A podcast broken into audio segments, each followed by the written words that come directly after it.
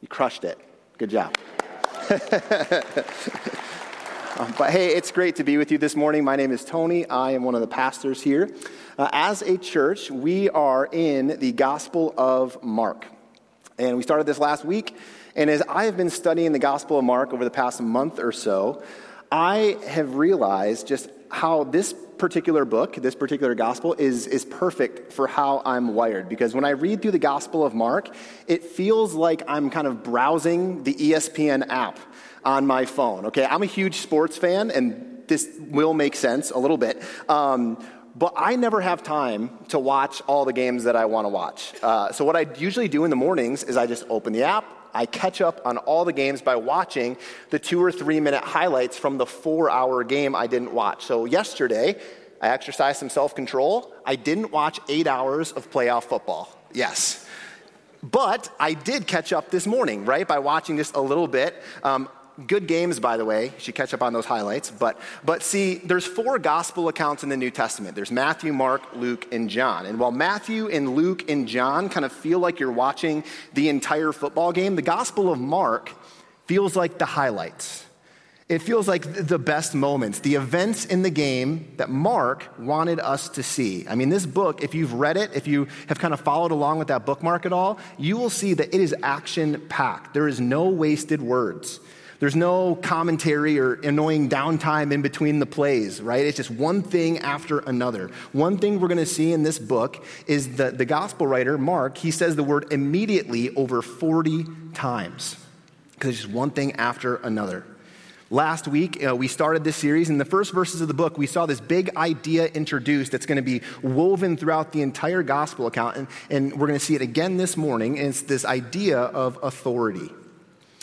Now, to have authority means that you have power. You have the power to, to give orders, you have the power to make decisions or to enforce obedience. And what this gospel does is it challenges us to think about the authority that Jesus should have in our lives compared to the authority we often give him. Now, that concept of authority isn't unique to the Bible, right? We, we exist in this world where authority is a thing, right? Whether we have it ourselves or we find ourselves under it in your job or in your family or in certain relationships, you may have authority, right? The, the power to, to make decisions or to enforce obedience. Or, or in those same relationships, you may not have that. You may be under authority. Now, I remember feeling this really powerfully as a teenager. Yeah, some of you teenagers in the room, you may be feeling this right now. Like you just want to be on your own. You want to go off to school or you want to start your career, but you're, but you're still under your parents' authority. You're still living at home. Another way we all experience this in our lives is even with, with law enforcement, right? If we break the law, if we're going way too fast down 496, newly made 496, uh, the law enforcement have the ability to write us a ticket or, or give us a fine, right? Our lives intersect with authority in various ways. But as we heard last week in Noel's message, we're all united in this desire we have to be at the center of our lives. We want to be the primary decision maker, to have that power, to be the boss. Our hopes and our desires are often the first filter by which we live our lives, by which we make our decisions. Noel told us last week that the book of Mark is an affront to our self centered culture. And that might make us uncomfortable when we read some of what Jesus does, some of what he says, but that's okay.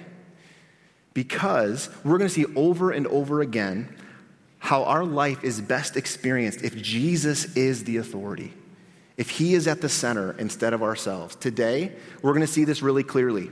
Because in just 18 verses, we're going to see the authority of Jesus revealed in four different episodes, four key moments of the game.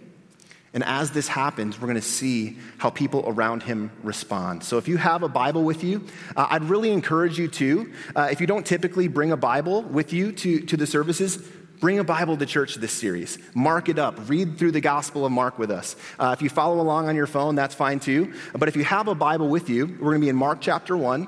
We're going to start in verse 16, and we're going to read all the verses today through verse 34. But the first episode, verse 16, says this.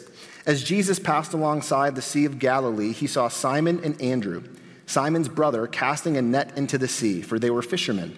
Follow me, Jesus told them, and I will make you fish for people. Immediately they left their nets and followed him. Going on a little farther, he saw James, the son of Zebedee, and his brother John in a boat putting their nets in order. Immediately he called them, and they left their father Zebedee in the boat with the hired men and followed him. Okay, so one day, uh, Jesus is just kind of out and about, and he's walking on the shore of the Sea of Galilee. Now, the Sea of Galilee is the largest freshwater lake in Israel. It was really a hub for commercial fishing. Here's a recent picture. Uh, this is the Sea of Galilee. In, in recent years, you can kind of see its size there. Uh, but if you were to go north two hours to Houghton Lake, and you doubled the size of Houghton Lake, Okay, that's the size of the Sea of Galilee. You just stretch it out double length and width. It's actually a very similar shape, too. And Houghton Lake's actually a fitting description because there's good fishing at Houghton Lake, right? And Sea of Galilee, that was a way a lot of people made their living. They were commercial fishermen. So one day, Jesus is just walking alongside this Sea of Galilee, and he sees two brothers who are fishermen. And they're just, just the day at the office for them, right? They're out. Uh, they, they, they took their boat out, they'd throw out the net, they'd bring in fish, and then they would sell it. That was their job, it was their livelihood. But as they're fishing this one day, they see Jesus approach them, and he says something to them. He says, Follow me, and I will make you fish for people. Now, again, in this Gospel of Mark, this statement Jesus makes feels a little odd right? It feels a little like out of context. We don't know anything else about this other than what he says. We need more information, right? Did Jesus know these two men already? Was this their first interaction? Like, what does it mean to follow him? Like, follow him on his walk? Like, uh, how do you fish for people?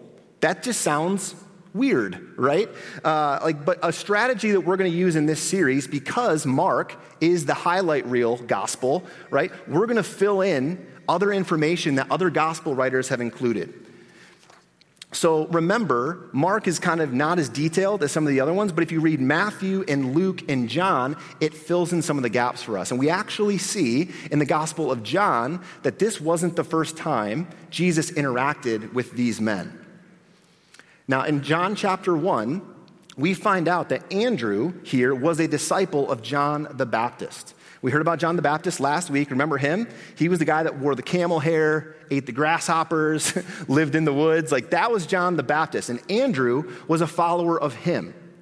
And John's whole ministry was about someone who would come after him. He was the forerunner. So one day, Andrew and John the Baptist and some other disciples are standing and they see Jesus.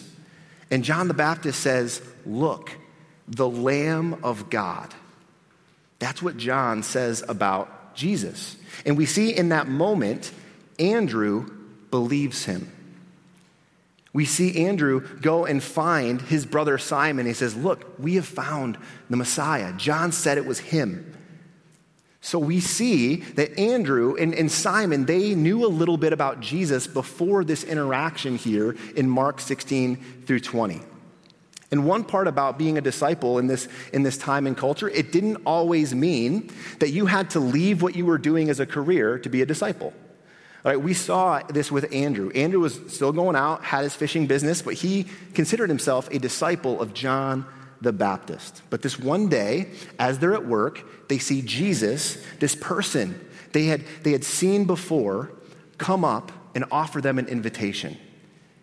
He said, Follow me. Now, to be a disciple uh, of a rabbi in this first century culture, it was a great honor. And there was a typical process by which this happened. Typically, when you were a younger student, if you excelled in your understanding of the Torah or the Jewish scriptures, then you were kind of set aside as, hey, look, this could be a career option for you. You could become a rabbi yourself. It was kind of the, the university route. And what would happen then for these students is they would grow in their memorization of the Jewish scriptures, but then they would find a rabbi to follow. They would, they would go and they would hear teachers, and then they would say, Hey, look, teacher, I would like to follow you. I'd like to become one of your students.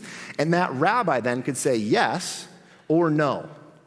But if you were accepted as a student, you became a disciple. You modeled your life after that rabbi. You modeled your, your understanding of the law and the Torah after their interpretation.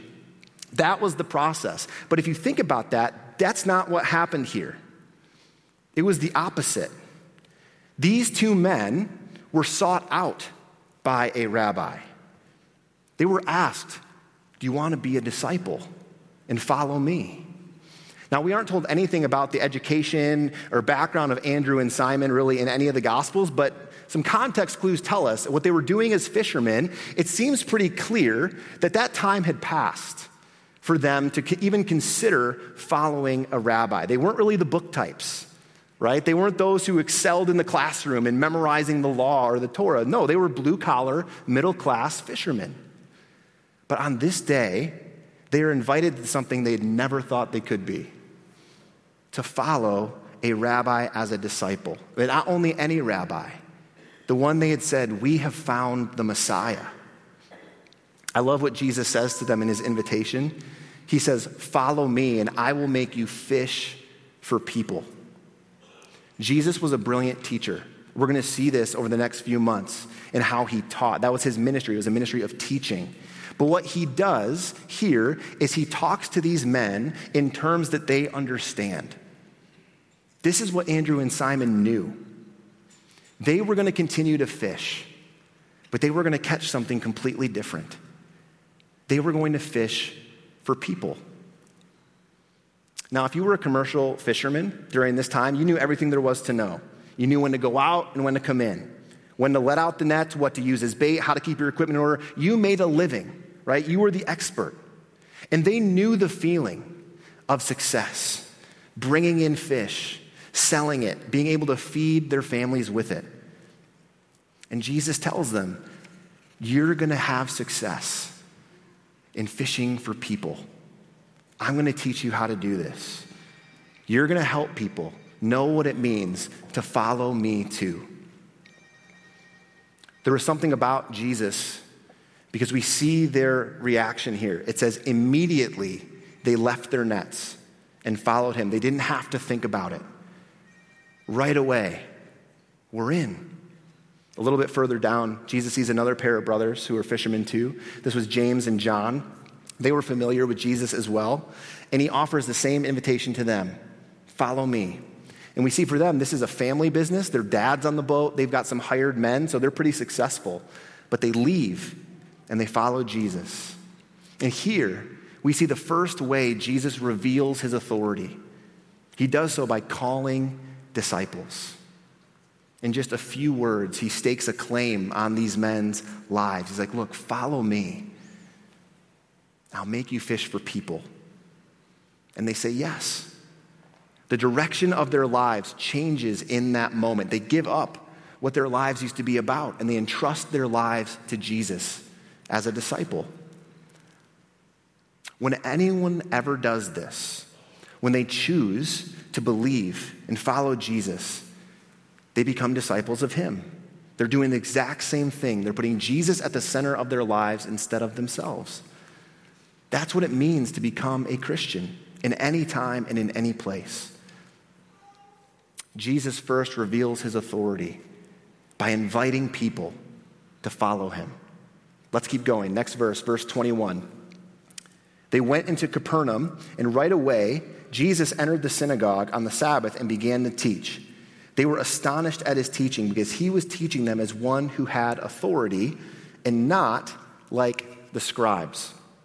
So again, immediately, right away, Jesus and his four disciples, they head away from where they are and they go into the city of Capernaum. Now, Capernaum was a city on the northwestern shore of the Sea of Galilee, so it probably wasn't very far from where they were that day. And Capernaum was the hometown of these disciples. I mean, this was a place they were known. They grew up there. They, they knew the community.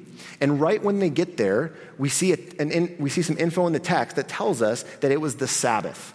Now, for us, that may not mean much, but for a Jewish person, that meant a lot because Sabbath was a 24 hour period during the week when Jewish people had to stop working. It was part of their law. Even if a job was undone, they stopped. Friday sundown to Saturday sundown was 24 hours where they would rest, they would eat, and they would worship. Very similar today to what we do on Sunday mornings at church. They would go to synagogue. They would hear the scriptures taught. They would worship. They would interact and commune with one another. And what would happen is rabbis would come into the synagogue and they would teach. They would open up the Jewish scriptures and then they would explain what they mean. So, this is what happens on this one Sabbath day. Jesus enters the synagogue. This wasn't unique, uh, this is what he did. But when Jesus opened his mouth, it was much different than when a normal scribe or religious leader spoke. There was something different. We see it in verse 22. They, meaning those who heard it, were astonished at the words Jesus was saying. Other words are astounded or overwhelmed. They couldn't believe what Jesus was saying. And they felt this way because Jesus was teaching as a person who had authority. We see that word in the text again. It was different than what people were used to. The people were used to hearing scribes just read a passage and then speak about the history of it. Or they didn't really speak about it in an authoritative way. But when you notice Jesus teach, in other gospel accounts, he would say, You have heard it said, but I say to you. Jesus taught with power. No one had ever taught like him before. And this makes sense because a rabbi or a scribe or a priest or a Pharisee, they didn't have the ability to teach the way Jesus did because Jesus himself was the living, incarnate Word of God. He was God in the flesh. We see this really clearly in John chapter 1 verse 1. This is how the Apostle John opens his gospel. He says, In the beginning was the Word, and the Word was with God, and the Word was God. He was with God in the beginning. All things were created through him, and apart from him, not one thing was created that has been created. In him was life, and that life was the light of men. That light shines in the darkness, and yet the darkness did not overcome it. And then look at verse 14, what John writes The Word became flesh and dwelt among us. We observed his glory, the glory as the one and only Son from the Father, full of grace and truth. Jesus taught with authority because he was the Word. He was God made flesh. And he revealed his authority when he taught. It astonished people, it amazed them. They couldn't believe what they heard we see this teaching evoke some interesting responses. And one very interesting response happened in the next verse, verse 23. Look at what it says. Just then, translation, immediately, a man with an unclean spirit was in their synagogue. He cried out, What do you have to do with us, Jesus of Nazareth? Have you come to destroy us? I know who you are, the Holy One of God. Jesus rebuked him, saying, Be silent and come out of him. And the unclean spirit threw him into convulsions, shouted with a loud voice, and came out of him. They were all amazed, and so they began to ask each other, What is this? A new teaching with authority. He commands even the unclean spirits, and they obey him. At once, the news about him spread throughout the entire vicinity of Galilee. So, a pretty crazy thing happens as Jesus opens his mouth to teach in the synagogue that day. Just then, a man stands up and he yells at Jesus. But notice what he says. He says, I know who you are. I know. You're the Holy One of God. This evil spirit recognizes Jesus' true character his true identity. The evil spirit knew the explanation of Jesus' power. He was the Messiah, he was the one God had sent to conquer him. Evil. That's why the spirit reacted this way. That's why the spirit noticed it before anyone else. It was in the presence of the one power that could cast him out forever. And we see Jesus do this. In the very next verse, Jesus rebukes this spirit with his words, and it comes out of the man. And, and from this, we see it's not a back and forth. It's not this fight of good and evil like Ghostbusters or something, right? It's not like who's to win. It's not like that at all. Jesus says two words and it's gone. Immediately, the Spirit leaves. After this happens, we see a similar reaction from the people. They're amazed again, but notice what they say a new teaching with authority. Again, we see Jesus, God in the flesh, his power revealed. He is in control over creation, over good and over evil. He has the ability to rebuke and conquer evil with finality, with a word of his mouth. Right after this, we see his authority revealed one final time when they leave the synagogue. This is verse 29 through 34. As soon as they left the synagogue, so this is Jesus with his first four disciples, they went into Simon and Andrew's house with James and John. Simon, Simon's mother in law, was lying in bed with a fever, and they told him about her at once. So he went to her, took her by the hand, and raised her up. The fever left her and she began to serve them. When evening came after the sun had set, they had brought all to him those who were sick and demon possessed. The whole town was assembled at the door. And he healed many who were sick with various diseases and drove out many demons. And he would not permit the demons to speak because they knew him. Okay, so Jesus and his disciples, they leave the synagogue, they go back to Simon's house, and when they arrive, they see that Simon's mother in law, so his wife's mom, she's lying in bed. She has a fever. She's unable to, to serve them or care for them or show hospitality, which was a really big thing in Jewish culture. But he goes over to her right when he walks in, and he just takes her by the hand. And the fever leaves her immediately. Remember what these disciples had just witnessed. With his words, he rebuked evil. Now, he doesn't even say anything. He holds her hand, and immediately she's restored to full health. Again, Jesus can decide when these things happen. Right after this, as evening comes, people start showing up at the house. And this makes sense to us, remember? This is the Sabbath day. Friday sundown to Saturday sundown. People weren't able to walk around, they weren't able to, to kind of interact. But word had gotten out about what happened that morning at the synagogue. But then, when the sun had set on Saturday, people can move about again. They all go out and look for Jesus. But they don't do this by themselves. They find Jesus with those who are sick and those who are demon possessed. The two types of people Mark had just written about here the demon possessed man in the synagogue and Simon's mother in law, who is sick. Mark writes that the whole town assembles at the door. Imagine that. right? More people than you can count showing up on your front porch. And Jesus doesn't say, hey, go away. I'm tired. He's, he heals them, He restores them, He drives out evil. And all of this revealed who he was. He was the Messiah. He was who God had sent to rescue his people. Four events, four highlights in 18 verses that reveal the true character of Jesus. He was more than a teacher. He was more than a prophet. He was more than just a rabbi who, who invited disciples to follow him. No, he was someone with authority. Jesus revealed his godly authority in four ways. First, by calling disciples. Instead of disciples finding a rabbi, Jesus pursues. He invites people to follow him, to lay down their lives, to, to let him be the center instead of themselves. Follow me, and I will make you fish for people. We see this in his teaching. As the Word made flesh, Jesus taught with power and truth. You have heard it said, but I say to you.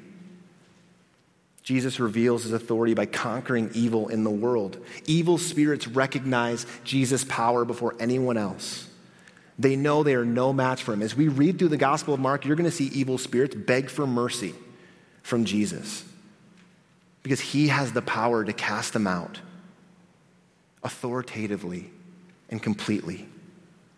Finally, we see Jesus heal. He brings wholeness, He brings restoration to people. When people meet Jesus, they're not, they're not the same. Throughout the Gospels, we often see physical healing, we see miracles happen. But those were meant to show the people that even more than that, Jesus offers spiritual healing, spiritual restoration. All the miracles and things Jesus did, they were a stamp of proof, they were authentication. It's me. I am the one God has sent for you.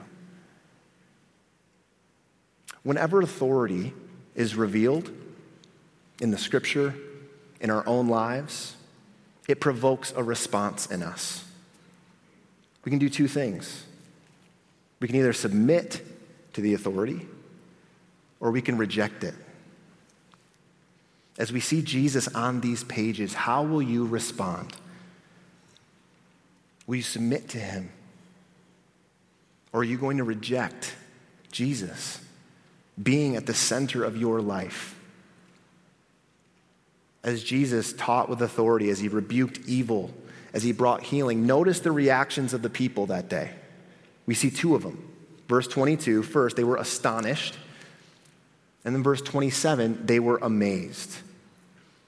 As Jesus did all that he did, we see we don't see the word repentance.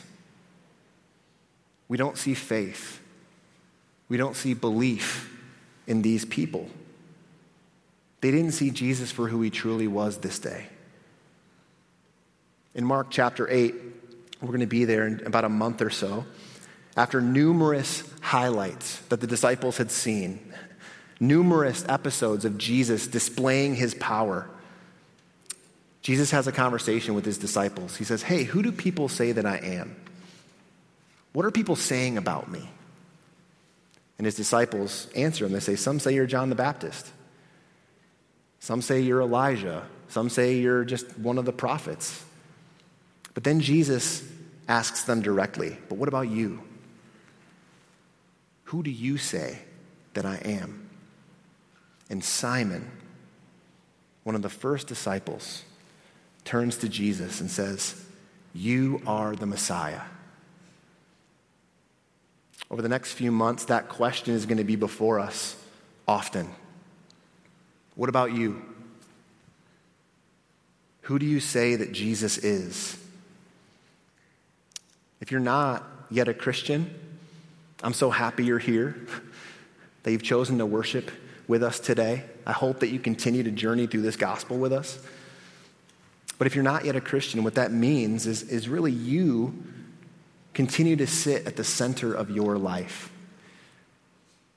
Your life is about your hopes, your desires above everything else. But when you choose to follow Jesus, to trust in his life, in his death on the cross for your sins, in his resurrection, what you are doing is you are putting your life under his authority. You're moving him to the center. Respond to Jesus by putting your faith in him today. Because the life Christ has for you is the life you were made to live. If you are a Christian here this morning, if you have done that, my hope that spending time in this gospel is going to renew you. That it's going to be like water on your thirsty soul.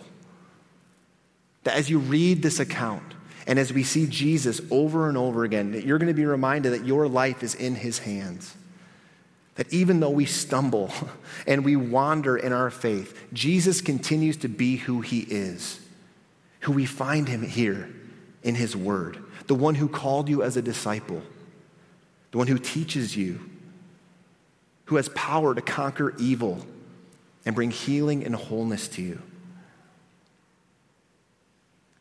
Where in your life do you need to put yourself under Jesus' authority? Where do you struggle to, to believe and align your life with the Word of God? Maybe it's besetting sin. Sin you just can't stop doing or, or thinking or saying or even believing.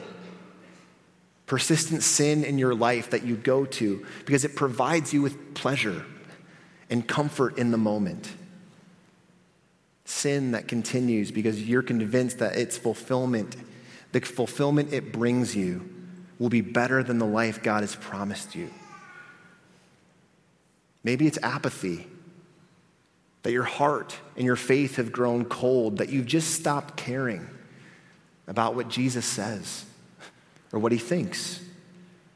That while you know and believe intellectually what the scriptures say about Jesus, your life and your heart and your decisions, they don't reflect that knowledge. Or maybe it's autonomy, that battle for authority in your own life. That you continue to live your life based on what you want more than what the Savior wants for you. I would encourage you this morning see Jesus clearly. Respond in faith to his revealed authority. See his ability to bring healing and wholeness. See his power over evil. See his authoritative word and teaching. And then respond. Respond to his invitation he makes to you. Become a disciple. Choose to follow him. Life as a disciple of Jesus, of living under his authority, that is what we were made for. And it's better than anything else this world offers us. We see Jesus say this very thing in John chapter 10, verse 10. He says, I have come so that they may have life and have it in abundance. That abundant life is available to us. It's available to the world, and it comes through faith in Him. Living under Jesus' revealed authority instead of our own. Let's pray.